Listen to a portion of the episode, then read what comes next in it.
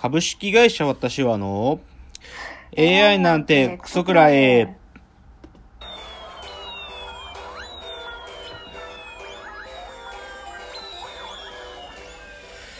群馬が生んだ怪談時、株式会社私は社長の竹之内です。帰ってきたカルチャー音痴3代目アシスタントの吉見です。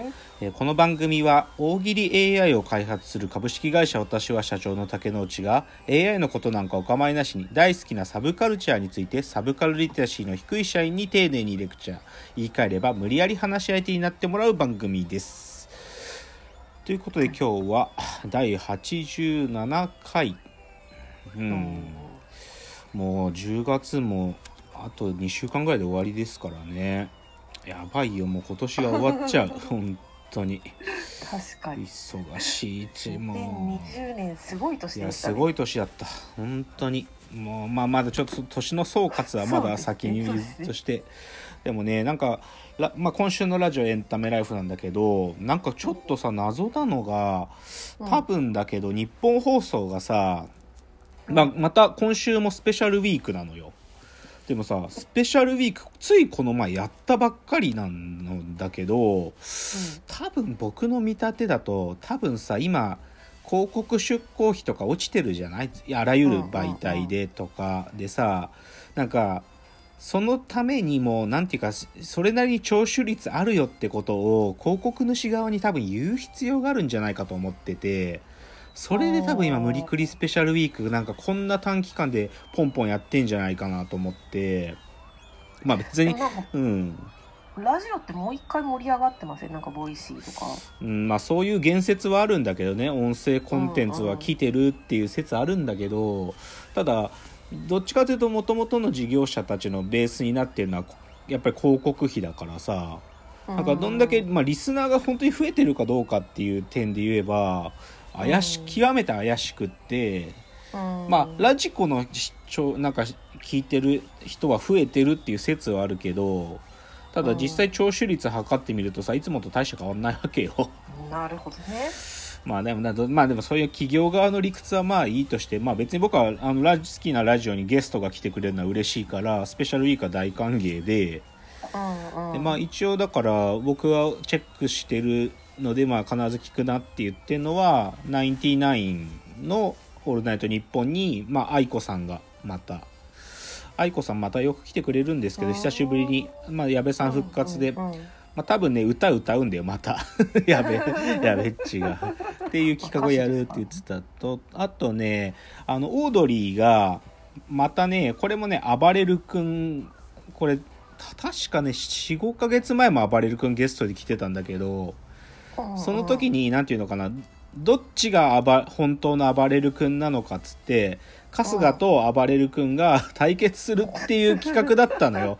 で本当にさすがにもう暴れ方に手がつけられなかったらさすまたとかで押さえつけなきゃいけないからっつってさすまたとかも買ってあったのにその暴れ企画をやらなかったのね前回。なんかいや、なんか、わ若林さんが多分ね、これやらない方が面白くなるはずだと思ってね、だからさすまたとかね、いろいろ買ってたのにやらなかったんだけど、さすがにさすまた使いたいっていうことになって、暴れる君が再登場。うんあとね、多分これ、さっきの事情と関係すると思うんだけど、その一部の方はそういうゲストが来るんだけど、二部の方は、なんていうのかな、二部のパーソナリティたちでゲスト回してて、例えばね、ねァそうそうそう、ファーストサマーウイカさんのやつには DJ 松永っていう水曜日の担当の DJ 松永が来るし、うん Creepy Nuts の水曜日の方には、えーっと、木曜日担当の霜降り明あ金曜日か金曜担当の霜降り明星来るしもうなんかすごい、身内で回してんだよ。まあでもね佐久間さんのにはバカリズムが来るからここは注目だと思うしあとね、霜降り明星の企画でねちょっと僕がこれやりたいと思ってたネタのやつなんだけどマネーの虎の川原社長と堀之内社長が来るんだよ。これすごい楽しみ。僕も、ま、僕マネーの虎のビッグファンだったからこれはね ちょっと楽しみ。それこそ堀之内社長とかあの時はマネーの虎だったけどその後あの会社潰しちゃったからさ。そうでうん、い今どっちですか？復活？やわかんない。堀之内社長は知らない。河原社長は何やってんのかな？でもマネの虎のあそこに出てた人たち大概ね会社潰しちゃってる。うんほとんど潰しちゃってるなっていうのでまあだからスペシャルウィークはまあ楽しみでっていうのがまあ一つありましたと。でねうん。あとじゃああこれね最近ちょっとハマってる YouTube チャンネルみたいなまた話なんだけど、うん。僕最近健直子さんの YouTube チャンネル見てるの。健直子が YouTube やってるやってるやってる。すごいよ。面白い。なんか 旦那さんと屋上でバーベキューしましたとか北海道でトウモロコシを収穫しましたとかもうねへー健直子が化粧しないで出てくるから一瞬見るとギョッとするけど 妖怪が出てるって思うけどでもそのねいいのよ。なんかそう。で健直子さんってすごい優しい人だからさあーまあ、僕好きだし健直子ってあのもともとさ彼女、まあ、スターじゃん？で、うん。アルフィーアルフィーっているじゃん。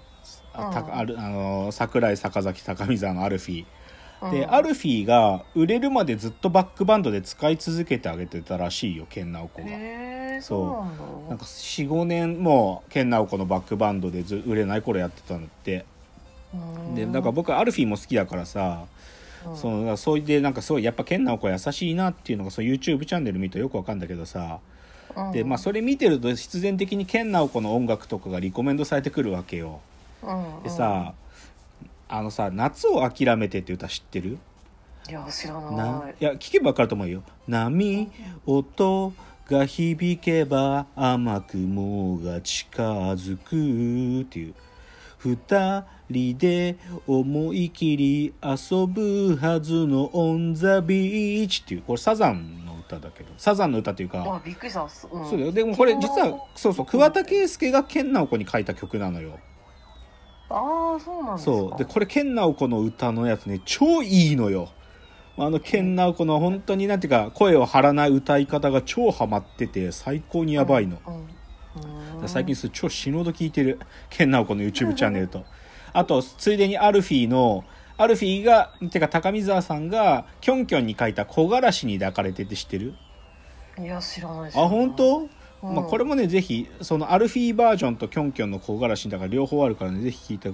泣かないで恋心よ願いが叶うならって歌あ知らない？あ知らない。でもちょっとアルフィーっぽいかもね。切ない片思いいやまあ超アルフィーっぽいよ。すごいアルフィーっぽい。っていうのがちょっとおすすめの健直子 YouTube チャンネルと夏メロでしたはい。あとこれはちょっと報告系でいやうん。ついにアコーディオン届いてさ1週間練習しました。ね。練習した。ね今回の僕のテーマはもうね僕今までの楽器人生の中でなんていうか、ここにハマってたからななかなか楽器がなこう成長してこなかったっていう僕の反省はね教則本なんです、もう教則本そうだまず楽器買ったらさこの楽器どうやって弾くんだろうっつってさ初めてのベースとかさ初めてのなんかサックスとかさそういう本あるじゃん。うん。でああいうのにととばとらわれてたから俺は楽器がなかなかこう上手くならないし好きにならなかったっていうのがあって今回は僕はねもうたった一曲この曲を弾くためだけに楽器をやるって決めてるから。それが、あの、ハウルの動く城の劇中歌である人生のメリーゴーランドっていう、チャラララララララっていう、これをやるためだけにやってんで、これをね、今、もう練習始めました。でね、でも、うんまず、そう。いや、てか、まあ、まずに、てか、僕はこれを弾くためだけしか考えてないから。でもね、まあ、僕が買ったやつどっちかというとそんなに大きくなくてベースの数とかもそんなに多くないんでちゃんとあのベあのアコーディオンって右手は鍵盤なんだけどさ普通に、うんうん。左手があのズンチャッチャズンチャッチャズンチャッチャって音が出るじゃん。ズンチャッチャズンチャッチャってあいうのこう伴奏ってやつ。そのためにこうビヨンビヨンってしてるの？あ違う違う。ビヨンビヨンは空気を入れててアコーディオンって右手と左手両方で弾くんだけど右手でそのメロディー弾いて左手で伴奏を弾くのよ。要はピアノでいう左手と同じ扱いなんだけど。でえそんなことそうそうそう。でその実は左手がもうボタンでコードが弾けるのよ。C コードを弾こうと思ったらボタン。へあとベースだからズンチャッチャズンチャッチャってあれ左手でボタン押してんのえじゃあボタンを押しながらそのこうしてるってこと？そうそうそうそうそうふくらかそうそうそう。あ左右ですそうそう蛇腹を広げて。忙しいんだ。忙しい忙しい。だから練習もまず右手の動かし方は普通なんだけど蛇腹を動かすの練習とあと左手の練習ってそれぞれあるわけ。うんでまだ僕はね今この人生のメリーゴーランドの最初のこの4小節ぐらいの右手だけです。なんとか。左手のベースのところはまだ全然ダメ。そうなるよいや無理。むずいむずい。でしかも蛇腹もうまく動かさないとうん。いけないからこれねなかなかだけど。ただねやればやるほどアコーディオン向いてるなと思った。簡単。簡単じゃないんだけどそのコードがさボタンでコードが出るからしかもコードが並んでるから分かりやすくて C コード弾こうと思ったりとか C マイナー弾こうと思ったらそのボタンを押せばいいのよ。ズンチャッチャッつってズンの部分はベース音でドを出してドで C コードズンチャッチャズンチャッチャってボタンただ押すだけで弾けるんですげえ楽なんよ。楽っていうか頭の使い方が楽だからねアコーディオンこれちょっとねまだまだ人生のメリーゴーランドをもうとにかくひたすらやりますよ私は。っていうの披露してくださいはいもうラジするするもうそのためにやりますよ私は。っていうのでアコーディオンの練習報告でしたと。